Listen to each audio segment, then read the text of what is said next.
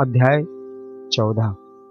नांदेड़ के रतन जी वाडिया, संत मौला साहिब, दक्षिणा मीमांसा, गणपत राव बोडस, श्रीमती तरखट दक्षिणा का मर्म श्री साईं बाबा के बचनों और कृपया द्वारा किस प्रकार असाध्य रोग भी निर्मूल हो गए, इसका वर्णन पिछले अध्याय में किया जा चुका है। अब बाबा ने किस प्रकार रतन जी वाडिया को अनुग्रहित किया तथा किस प्रकार उन्हें पुत्र रत्न की प्राप्ति हुई, इसका वर्णन इस अध्याय में होगा। इस संत की जीवनी सब प्रकार से प्राकृतिक और मधुर है। उनके अनेकार भी, जैसे भोजन, चलना फिरना तथा स्वाभाविक अमृतोपदेश बड़े ही मधुर हैं। वे आनंद के अवतार हैं। इस परमानंद का उन्होंने अपने भक्तों को भी प्रसाद स्वादन कराया और इसीलिए उन्हें उनकी चिर स्मृति बनी रही। भिन्न भिन्न प्रकार के कर्म और कर्तव्यों की अनेक कथाएँ भक्तों को उनके द्वारा प्राप्त हुई, जिससे वे सत मार्ग का अवलंबन कर सके। बाबा की सदैव यही इच्छा थी कि लोग संसार में सुखी जीवन व्यतीत करें और वे सदैव जागरूक रहकर अपने जीवन का परम लक्ष्य आत्म अनुभूति अथवा ईश्वर दर्शन अवश्य प्राप्त करें। पिछले जन्मों के शुभ कर्मों के फलस्वरूप ही यह देह प्राप्त हुई है और उसकी सार्थकता तभी है जब उसकी सहायता से हम इस जीवन में भक्ति और मोक्ष प्राप्त कर सके। हमें अपने अंत और जीवन के लक्ष्य के हेतु सदैव सावधान तथा तत्पर रहना चाहिए। यदि तुम नित्य श्री साई की लीलाओं का श्रवण करोगे तो तुम्हें उनका सदैव दर्शन होता रहेगा। दिन रात उनका हृदय में स्मरण करते रहो। इस प्रकार आचरण करने से मन की चंचलता शीघ्र नष्ट हो जाएगी। यदि इसका निरंतर अभ्यास किया गया तो तुम्हें चैतन्य घन से अभिन्नता प्राप्त हो जाएगी। नांदेड़ के रतन जी, अब हम इस अध्याय की मूल कथा का वर्णन करते हैं। नांदेड़ जो कि निज़ाम रियासत में है, रतन जी, शाहपुर जी, वाडिया नामक एक प्रसिद्ध व्यापारी वहाँ रहते थे। उन्होंने व्यापार में यथेष्ट धनराशि संग्रह कर ली थी। उनके पास अतुलनीय संपत्ति, खेत और चरोहर तथा कई प्रकार के पशु, घोड़े, गधे, खच्चर आदि और गाड़ियाँ भी थी। वे अत्यंत भाग्यशाली थे। यद्यपि बाह्य दृष्टि से वे अधिक सुखी और संतुष्ट प्रतीत होते थे, परंतु यथार्थ में वे वैसे ना थे। विधाता की रचना कुछ ऐसी विचित्र है कि इस संसार में पूर्ण सुखी कोई नहीं, और धनाढ़ रतन जी भी इसके अपवाद ना थे। वे परोपकारी तथा दानशील थे। वे दीनों को भोजन और वस्त्र वितरण करते तथा सभी लोगों की अनेक प्रकार से सहायता किया करते थे। उन्हें लोग अत्यंत सुखी समझते थे। किंतु दीर्घ काल तक संतान न होने के कारण उनके हृदय में संताप अधिक था। जिस प्रकार प्रेम तथा भक्ति रहित कीर्तन, वाद्य रहित संगीत यज्ञोपीत रहित ब्राह्मण, व्यवहारिक ज्ञान रहित कलाकार, पश्चाताप रहित तीर्थयात्रा और मंगल सूत्र रहित अलंकार उत्तम प्रतीत नहीं होते। उसी प्रकार संतान रहित ग्रस्त का घर भी सुना ही रहता है। रतन जी सदैव इसी चिंता में निमग्न रहते थे। वे मन ही मन कहते, क्या ईश्वर की मुझ पर कभी दया न होगी? क्या मुझे कभी पुत्र की प्राप्ति नहीं होगी? इसके लिए वे सदैव उदास रहते थे।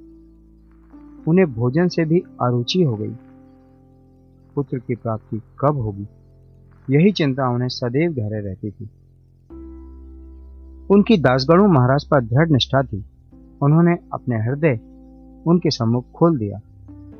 तब उन्होंने श्री साईं समर्थ की शरण जाने और उनसे संतान प्राप्ति के लिए प्रार्थना करने का परामर्श दिया रतन जी को भी यह विचार रुचिकर प्रतीत हुआ और उन्होंने शिरडी जाने का निश्चय किया। कुछ दिनों के उपरांत वे शिरडी आए और बाबा के दर्शन कर उनके चरणों पर गिरे। उन्होंने एक सुंदर हार बाबा को पहनाकर बहुत से फल फूल भेंट किए। तत्पश्चात आदर सहित बाबा के पास बैठकर इस प्रकार प्रार्थना करने लगे। अनेक आपत्तिग्रस्त लोग आपके पास आते हैं और आप उनके कष्ट तुरंत दूर कर देते हैं। यही कीर्ति सुनकर मैं भी बड़ी आशा से आपके श्री चरणों में आया हूँ। मुझे बड़ा भरोसा हो गया है कृपया मुझे निराश ना कीजिए। श्री साईं बाबा ने उनसे पाँच रुपए दक्षिणा मांगी, जो वे देना ही चाहते थे। परंतु बाबा ने पुनः कहा, मुझे तुमसे तीन रुपए चौदह आने पहले ही प्राप्त हो चुके हैं, इसलिए केवल शेष रुपए ही दो। यह सुनकर रतन जी असमंजस में पड़ गए। बाबा के कथन का अभिप्राय उनकी समझ में न आया। वे सोचने लगे कि यह शिरडी आने का मेरा प्रथम अवसर है। और यह बड़े आश्चर्य की बात है कि इन्हें तीन रुपए चौदह आने पहले ही प्राप्त हो चुके हैं। वे यह पहली हल न कर सके। वे बाबा के चरणों के पास बैठे रहे तथा उन्हें शेष दक्षिणा अर्पित कर दी। उन्होंने अपने आगमन का हेतु बतलाया और पुत्र प्राप्ति की प्रार्थना की। बाबा को दया आ गई। वे बोले, चिंता त्याग दो। अब तुम्हारे दुर्दिन समाप्त हो गए हैं। इसके बाद बाबा ने उदी देकर अपना वरद हस्त उनके मस्तक पर रखकर कहा, अल्लाह तुम्हारी इच्छा पूरी करेगा। बाबा की अनुमति प्राप्त कर रतन जी नांदेड़ लौट आए और शिरडी में जो कुछ हुआ, उसे दासगणों को सुनाया। रतन जी ने कहा, सब कार्य ठीक हो गया। बाबा के शुभ दर्शन हुए, उनका आशीर्वाद और प्रसाद भी प्राप्त हुआ। परंतु वहाँ की एक बात समझ में नहीं आई। वहाँ पर बाबा ने कहा था कि मुझे तीन रुपए चौदह आने पहले ही प्राप्त हो चुके हैं। कृपया समझाइए कि इसका क्या अर्थ है। इससे पूर्व मैं शिरडी कभी भी नहीं गया। फिर बाबा को वे रुपए कैसे प्राप्त हो गए, जिसका उन्होंने उल्लेख किया? दासगणों के लिए भी यह एक पहेली ही थी। बहुत दिनों तक वे इस पर विचार करते रहे। कई दिनों के पश्चात उन्हें स्मरण हुआ कि कुछ दिन पहले रतन जी ने एक यवन संत मोला साहब को अपने घर आतिथ्य के लिए निमंत्रित किया था। तथा इसके निमित्त उन्होंने कुछ धन व्यय किया। मोला साहब नांदेड़ के एक प्रसिद्ध संत थे, जो कुली का काम किया करते थे। जब रतन जी ने शिरडी जाने का निश्चय किया था, उसके कुछ दिन पूर्व ही मोला साहब अनायास ही रतन जी के घर आए। रतन जी उनसे अच्छी तरह परिचित थे तथा उनसे प्रेम करते थे। इसलिए उनके सत्कार में उन्होंने एक छोटे से जलपान की व्यवस्था भी की थी। दासगढ़ू ने रतन जी से आतिथ्य के खर्च की सूची मांगी और यह जानकर सबको आश्चर्य हुआ कि खर्चा ठीक तीन रुपए चौदह आने ही हुआ था। ना इससे कम था और ना अधिक। सबको बाबा की त्रिकाल ज्ञाता विदित हो गई। यद्यपि वे शिरडी में विराजमान थे, परंतु शिरडी के बाहर क्या हो रहा है, इसका उन्हें पूरा पूरा ज्ञान था। यथार्थ में बाबा भूत भविष्य और वर्तमान की पूर्ण ज्ञाता और प्रत्येक आत्मा तथा हृदय के साथ संबद्ध थे। अन्यथा मोला साहब के स्वागतार्थ खर्च की गई रकम बाबा को कैसे विदित हो सकती थी? रतन जी इस उत्तर से संतुष्ट हो गए और उनकी साइन चरणों में प्रगाढ़ प्रीति हो गई। उपयुक्त समय पर उनके यहाँ एक पुत्र का जन्म हुआ, जिससे उनके हर्ष का पारावार न रहा। कहते हैं कि उनके यहाँ बारह संतानें हुई, जिनमें से केवल चार शेष रहीं। इस अध्याय के नीचे लिखा है कि बाबा ने राव बहादुर हरि विनायक साठे को उनकी पहली पत्नी की मृत्यु के पश्चात दूसरा ब्याह करने पर पुत्र रत्न की प्राप्ति बतलाई। राव बहादुर साठे ने द्वितीय विवाह किया। प्रथम दो कन्याएँ हुई, जिससे वे बड़े निराश हुए, परंतु तृतीय बार पुत्र प्राप्त हुआ। इस तरह बाबा के वचन सत्य निकले और वे संतुष्ट हो गए।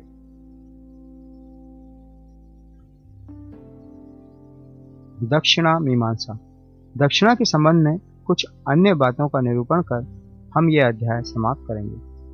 यह तो विदित ही है कि जो लोग बाबा के दर्शन को आते थे, उनसे बाबा दक्षिणा लिया करते थे।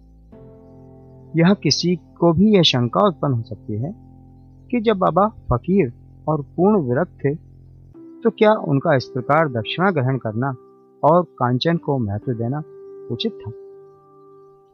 अब इस प्रश्न पर हम विस्तृत रूप से विचार करेंगे।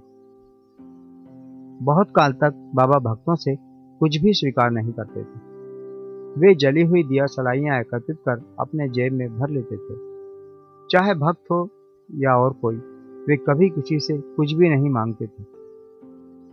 यदि किसी ने उनके सामने एक पैसा रख दिया तो वे उसे स्वीकार करके उससे तंबाकू अथवा तेल आदि खरीद लिया करते थे। वे प्रायः बीड़ी या चिलम पिया करते थे। कुछ लोगों ने सोचा कि बिना कुछ भेंट किए संतों का दर्शन उचित नहीं है। इसलिए वे बाबा के सामने पैसे रखने लगे। यदि एक पैसा होता तो वे उसे जेब में रख लेते और दो पैसे हुए तो तुरंत उसमें से एक पैसा वापस कर देते। जब बाबा की कीर्ति दूर दूर तक फैली और लोगों के झुंड के झुंड बाबा के दर्शनार्थ आने लगे, तब बाबा ने उनसे दक्षिणा लेना आरंभ कर दिया। श्रुति कहती है कि स्वर्ण मुद्रा के अभाव में भगवत पूजन भी अपूर्ण है। अतः जब ईश्वर पूजन में मुद्रा आवश्यक है तो फिर संत पूजन में क्यों ना हो? इसलिए शास्त्रों में कहा है कि ईश्वर, राजा, संत या गुरु के दर्शन अपनी सामर्थ्य अनुसार बिना कुछ अर्पण किए कभी ना करना चाहिए। उन्हें क्या भेंट दी जाए? अधिकतर मुद्रा या धन। इस संबंध में उपनिषदों में वर्णित नियमों का अवलोकन करें। बृहदारण्यक उपनिषद में बताया गया है कि दक्ष प्रजापति ने देवता, मनुष्य और राक्षसों के सामने एक अक्षर दा का उच्चारण किया। देवताओं ने इसका अर्थ लगाया कि उन्हें दम अर्थात आत्मनियंत्रण का अभ्यास करना चाहिए। मनुष्यों ने समझा कि उन्हें दान का अभ्यास करना चाहिए। तथा राक्षसों ने सोचा कि हमें दया का अभ्यास करना चाहिए। मनुष्य को दान की सलाह दी गई। तैतरीय उपनिषद में दान व अन्य सत्व गुणों को अभ्यास में लाने की बात कही गई है। दान के संबंध में लिखा है विश्वास पूर्वक दान करो, उसके बिना दान व्यर्थ है। उदार हृदय तथा विनम्र बनकर आदर और सहानुभूति पूर्वक दान करो। भक्तों को कांचन त्याग का पाठ पढ़ाने तथा उनकी आसक्ति दूर करने और चित्त शुद्ध कराने के लिए ही बाबा सबसे दक्षिणा लिया करते थे। परंतु उनकी एक विशेषता भी थी।